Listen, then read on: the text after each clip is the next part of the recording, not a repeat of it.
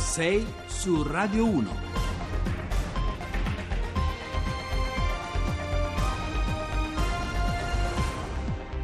Bentrovati a 6 su Radio 1, buongiorno, lunedì 13 novembre sono le 6 e 7 minuti al microfono Giovanni Acquarulo. Ci sono i tanti temi della politica italiana al centro oggi del nostro racconto, l'onda lunga di un fine settimana denso di appuntamenti per i partiti alla ricerca della formula degli assetti con cui affrontare equipaggiati il lungo viaggio elettorale verso il voto della prossima primavera. Ma quella di oggi è anche la giornata che come lungo un piano inclinato è destinata a traghettarci verso la partita di stasera. Il ritorno dei playoff eh, per i mondiali di Russia, una sfida quella contro la Svezia a San Siro in cui recuperare il gol di svantaggio incassato nel match dell'andata venerdì non significa soltanto salvare il sistema calcio italiano fa- da un fallimento senza precedenti, perlomeno se guardiamo agli ultimi 60 anni. Ma poi ci occuperemo anche di migranti e delle criticità del sistema di accoglienza italiano e poi torneremo anche su Ostia per provare a sfatare insieme a Libera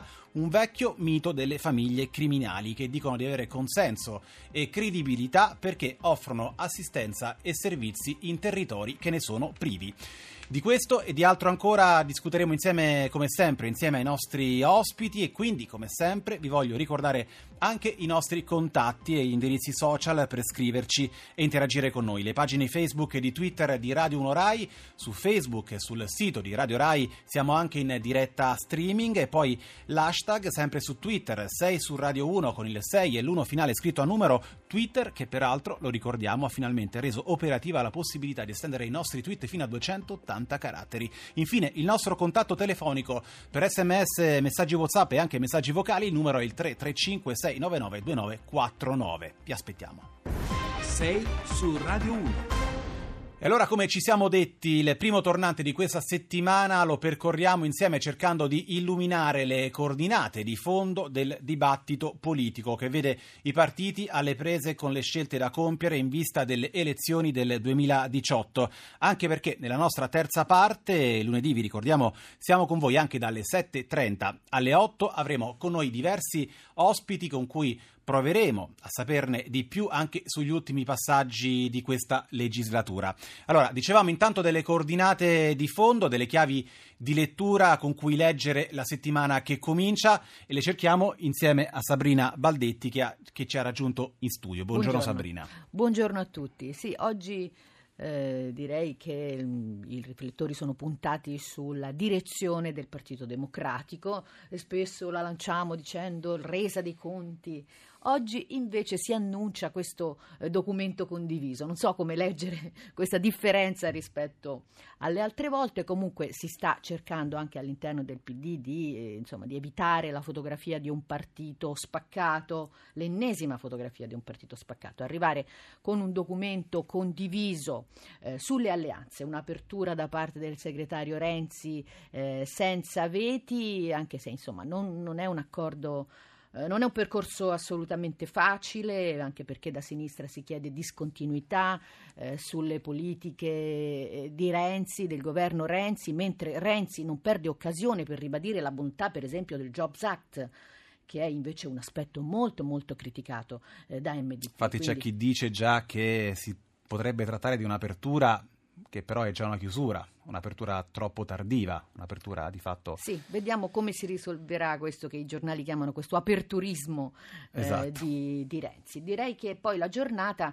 eh, di ieri è molto interessante anche per un altro motivo, per ehm, la convention di campo progressista, il movimento eh, dell'ex sindaco di Milano Giuliano Pisapia, che è nato un po' per fare eh, da ponte, per unire, ma invece registra addirittura una divisione al suo interno. I toni sono mol- apparsi molto diversi quelli appunto di Pisapia che dice non si può lasciare il campo eh, alla destra, non voglio un'altra Sicilia, ha detto Pisapia, mentre Laura Boldrini ha fatto un intervento molto militante, molto appassion- appassionato eh, bocciando il governo, Ren- il governo, Renzi e i governi eh, a guida PD, una bocciatura senza appello, ha detto mi sembra difficile fare un, um, un accordo. Un po' Quindi, sulla stessa linea del Presidente del Senato. Esatto, infatti anche i giornali oggi registrano prove questo, di tandem. Perché, e poi su, questa, diciamo, su questi spiccioli, ultimi spiccioli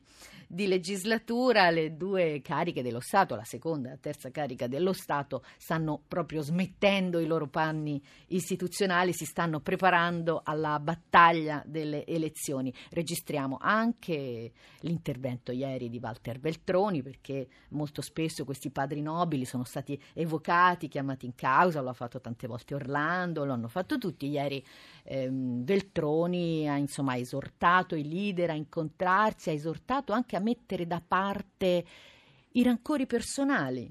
Lo ha fatto proprio in modo molto aperto, insomma, eh, Beltroni da, da, Lucia Annunziata. Allora, un, altro flash molto rapido riguarda ieri eh, ehm, Di Maio, il candidato premier del Movimento 5 Stelle, che è andato da Fazio dopo le polemiche, lo ricordiamo, per, mancato, per il mancato confronto invece con il segretario del PD. Anche Di Maio ha detto delle cose piuttosto interessanti. Sì, diciamo... Ha, um, ha mm, ribadito la posizione del Movimento 5 Stelle, puntano a un governo da soli, eh, posto che sarà molto difficile raggiungere il 40%, ha detto noi eh, non vogliamo comunque alleanze, mm, faremo delle, delle, convergenze sui temi su cui troveremo appunto eh, un terreno comune, comunque ha dato ancora no, questa immagine molto rassicurante da candidato premier in partenza per gli, gli Stati, Stati Uniti. Uniti e quindi diciamo che il movimento si sta cercando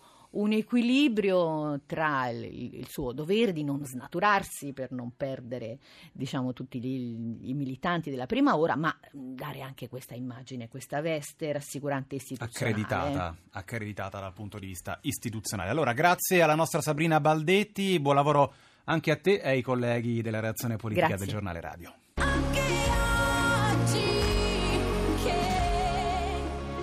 La voce di Giorgia con Scelgo ancora te ci riporta in studio e in chiusura di questa prima parte non possiamo non parlare della nazionale di calcio, ve l'abbiamo detto perché questa sera alle 20.45 a Milano a San Siro l'Italia, dopo un lungo fine settimana di attesa e anche di polemiche, un'attesa che vi abbiamo raccontato giorno per giorno con i nostri giornali radio, i nostri programmi qui su Radio 1, l'Italia si gioca il tutto per tutto per andare ai mondiali di Russia dell'anno prossimo, nel ritorno dei playoff dello spareggio che vale appunto il ticket per il campionato del mondo cercando la rimonta con due gol di scarto con la Svezia. Una piccola impresa, come l'ha definita anche il capitano Gigi Buffon, che onestamente fino a qualche mese fa avremmo pensato di poterci risparmiare. E allora al telefono con noi questa mattina abbiamo il nostro Francesco Repice che ci sta raccontando questo appuntamento davvero cruciale per tutto il sistema calcio italiano. Buongiorno Francesco. E buongiorno, siamo qui dai primi giorni di Coverciano a raccontarvi questa attesa. No? Prima la partita in casa della Svezia a Stoccolma, anzi a Solna per la verità, il sobborgo nord di Stoccolma, la Friends Arena, il gol di Johansson, la deviazione sfortunata di De Rossi e poi il pallo colpito da Darmian e poi le polemiche a proposito dell'arbitro. E poi queste ore che sono state scandite dalla grande incertezza a proposito della formazione che avrebbe schierato Giampiero Ventura a Milano. Eh, a Milano stasera ci saranno 72.000 spettatori, a Milano ieri sera pioveva e faceva freddo, la serata potrebbe essere migliore dal punto di vista meteorologico rispetto alle previsioni che abbiamo cercato anche ieri, ma assieme a quelle ovviamente abbiamo cercato di capire con quale formazione la squadra scenderà in campo e eh, insomma sono state ore di attesa, ore di prove, ore di telefonate, di contatti, questo è un piccolo retroscena che si sveliamo, gli inviati al seguito della nazionale cercano sempre no, di indovinare la formazione che poi scenderà in campo il giorno dopo. Che tipo di contatti, Francesco? Eh, contatti più o meno leciti, nel senso che è ovvio che ognuno di noi ha delle, insomma, delle, persone delle quali si fida, alle quali chiedere, fa delle telefonate, cerca di capire. Poi eh, rispetto ai colleghi che si occupano per esempio di politica, abbiamo ascoltato Sabrina pochi minuti fa, eh, i politici non vedono l'ora, ti rincorrono a Montecitorio nel transatlantico per raccontarti delle cose, per dirti delle cose, per andare comunque sui giornali, alle radio, davanti alle televisioni. Qua è tutto il contrario, i calciatori fanno sempre finta di dormire, indossano le cuffie, sentono musica, parlano sempre al telefono, vero o falso che sia, però insomma... Eh, eh, è chiaro che cercano di parlarti il meno possibile, meno ti vedono e meglio stanno. In realtà poi noi siamo riusciti ieri a capire a metà della serata insomma, che in realtà non ci saranno cambiamenti rispetto al passato per quello che riguarda il modulo, sarà ancora, dovrebbe essere ancora il 3-5-2 e quindi Barzagli, Bonucci e Chiellini davanti a Buffon con Giorginio in cabina di regia, con Florenzi e Parolo Mezzialli, Candreve e Darmiano esterni e poi di punta Immobile e Gabbiadini. Questa dovrebbe essere la formazione che scenderà in campo stasera, se le nostre informazioni sono state giuste, altrimenti vi racconteremo un'altra storia che francamente è quella più importante, quella per cui la nostra nazionale, come dicevi tu, dovrà vincere con due gol di scarto contro la Svezia e arrivare al Mondiale di Russia 2018. Allora, grazie Francesco. Noi adesso Grazie diamo a il voi. Noi adesso diamo il benvenuto a una bandiera del calcio italiano, Beppe Savoldi, ex attaccante di Napoli e Bologna. Buongiorno Savoldi e grazie per aver accettato il nostro invito. Buongiorno a voi. Allora, Savoldi, si aspettava anche lei di dover soffrire, lei come tutti noi che tifiamo la nazionale, di dover soffrire così tanto per eh, giocarci i mondiali in Russia? No, chiaramente no, però ultimamente la nazionale non, è, non rispecchia le squadre di, di Ventura. Le squadre di Ventura hanno sempre avuto una, un'identità, ha sempre avuto un, un gioco, invece quello che questo lo trovo molto, molto strano. Invece mi sembra che tutto così sia lasciato, lasciato al caso. Eh, però mh, mi pare che questa, questa nazionale, ma io parlo mh, non del, del, del, nazionale di Ventura o per caricare le responsabilità addosso al, al tecnico, mh, che questi giocatori non abbiano condizioni, condizioni fisiche e quindi non hanno anche la, la forza di poter tirare fuori qualcosa, il meglio di loro, il meglio di loro. Questa è la mia, la mia sensazione e mi spiace perché appunto come dicevate voi, questa qui è un'opportunità grandissima e non bisogna perderla, perderla assolutamente. Ecco, Savoldi, eh, Ventura eh, è stato oggetto anche di molte critiche negli ultimi mesi, eh, dopodiché ci sono limiti evidentemente anche del sistema calcio nel nostro paese che vengono da molto lontano. Lei che idea si è fatto? Cos'è che manca? Manca il talento dei giocatori, la programmazione, gli investimenti, la promozione dei settori giovanili? Ecco, come mai comunità calcistiche come quelle di Spagna e Germania sono molto più avanti? Eh, ha toccato degli argomenti importanti che, che secondo me sono alla base, per, non per ultimo eh, quello del settore giovanile. Non ho niente contro gli stranieri, sia ben chiaro, però ne abbiamo troppi in Italia. E poi la colpa che faccio è proprio qui, che queste squadre, queste società che eh, crescono questi, questi, giovani poi non hanno il coraggio di metterli in squadra, di fargli fare esperienze, quindi il povero Ventura si trova ad avere a che fare con pochi giocatori italiani, eh, con un paio di oriundi e, e, e la qualità soprattutto l'esperienza è molto poca perché questi giocatori hanno giocato pochissimo eh, so, nelle loro squadre e soprattutto pochissimo in campo internazionale. Peraltro ci sono ragazzi di seconda generazione immigrati o di terza generazione addirittura che invece poi giocano molto bene al pallone, parlano italiano, sono nati in Italia. E molto rapidamente, in 20 secondi, che partita si aspetta stasera?